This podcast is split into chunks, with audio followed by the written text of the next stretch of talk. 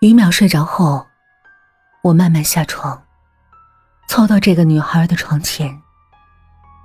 于淼不是一个心思缜密的姑娘，许多事情，她本可以掩盖的很好，比如知道颜柔的死，比如知道，那纸不是烧给死人的，而是烧给我看的。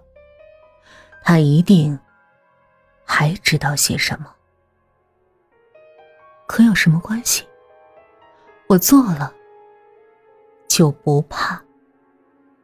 别随随便便招惹我。于淼在回到学校后的第二天，被抢劫了。这已经是西京大学发生的第八起抢劫案。与之前被抢的女孩不同的是，于淼被扒的只剩内衣。丢在小竹林里。惊吓过度的他，被父母接回了家。于淼的意外发生后，廖一涵给我打来电话，让我小心。我拿着手机躲开张成道。我才不怕，不怕就好。后天你有事儿吗？我有两张冰灯的票，咱们一起去。拿着手机。我激动极了。行啊，我没事儿，那后天晚上连线。挂掉电话，回到桌子前，张成道：“谁啊？”“啊，同学，问于淼的事儿。吃完咱们就回学校吧，我还有论文没改。”结账前，张成掏出两张西京冰灯节的票道。冰灯节后天晚上开幕，你不是早就想看吗？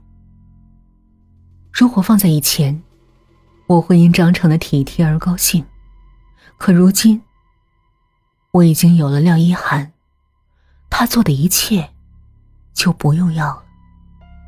啊，不去，天这么冷，再说冰灯也没什么好看的，把票退了吧。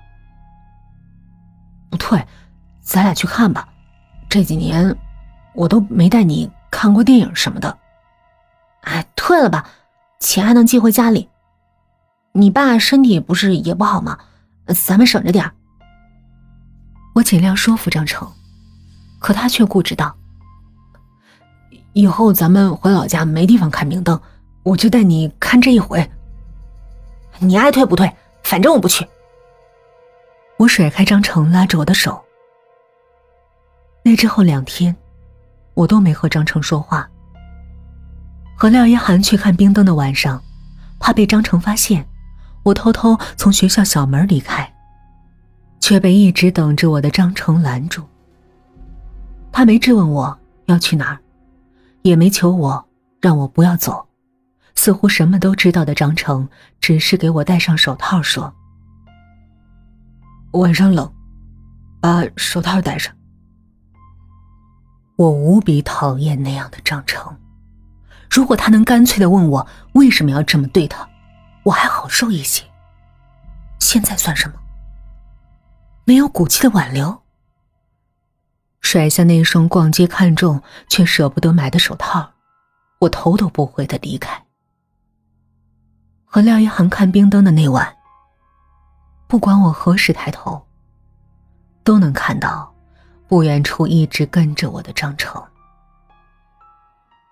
那一刻，我知道，我和他之间一定要有个了结。廖一涵送我回学校，已经是深夜了，给我开门送我回去的，依旧是老曹。其实，于淼如果没有出意外，老曹不会因为担心我。送我回去，他就不会问我认不认识张成。如果他什么都没做，他或许还能活在这世上，还能为另一个因为家境贫寒、早出晚归的女孩开门，送她回宿舍，给她包饺子。可他偏偏问，他问我。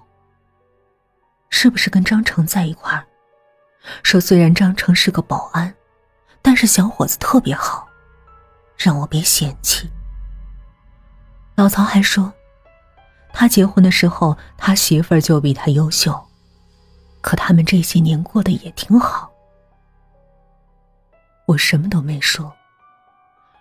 如果没有确凿的证据，老曹不会问我，所以一切的辩解都没用。可我不想像老曹的妻子一样，嫁给一个保安，一辈子就守着一个保安。廖一涵问我想不想去留学，他说如果我想去，会帮我申请，以我的成绩，奖学金不会有问题。跟着张成，我连离开西京都不敢想。可是廖一涵，却能给我整个世界。我买了元宵、小菜，去了值班室。老曹没想到我会来，特别高兴。他去煮饺子的时候，吸着烟的张成说：“你毕业之后，咱们就回家吧。”我为了考进西京。偷了准备给弟弟做手术的钱，让不过十六岁的他再也站不起来。我做这一切，不是为了回家，而是要离开那里，甚至离开西京，去更大的地方。可我对张成说的是：“行。”张成似乎没想到我会答应。你要不想回去，也别勉强，我留在西京陪着你。不要，回去吧。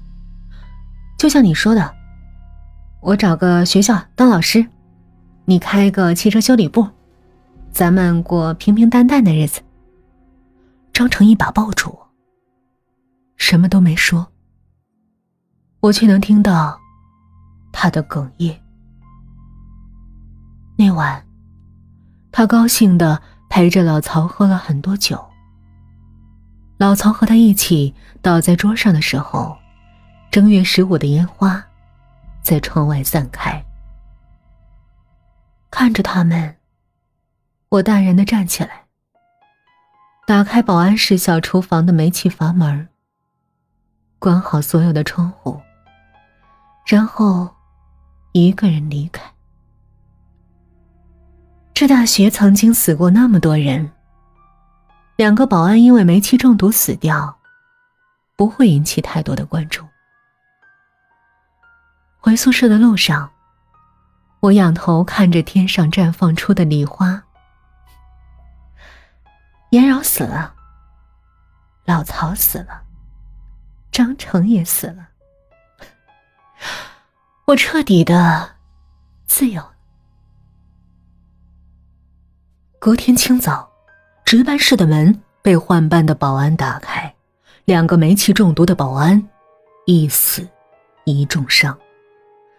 死了的是年纪大的老曹，重伤的是窒息造成生命垂危的张成。而我，在煤气中毒发生之后的第三天，因为值班室外的监控录像，成为了嫌疑人。白炽灯打在脸上，我不习惯的用手去挡。曾经因为严柔的案子调查过我的警察问我：“你和张成什么关系？”我们一个是西京大学外语系的高材生，一个是保安，能有什么关系？可即便我不说，有些东西终究掩盖不住。警察扔来的合照上。是十几岁的我，和张成。张成如现在一样，黝黑难看，我的脸上却还挂着稚嫩。那时候的我们，没有烦恼忧愁。可现在，一切都不一样了。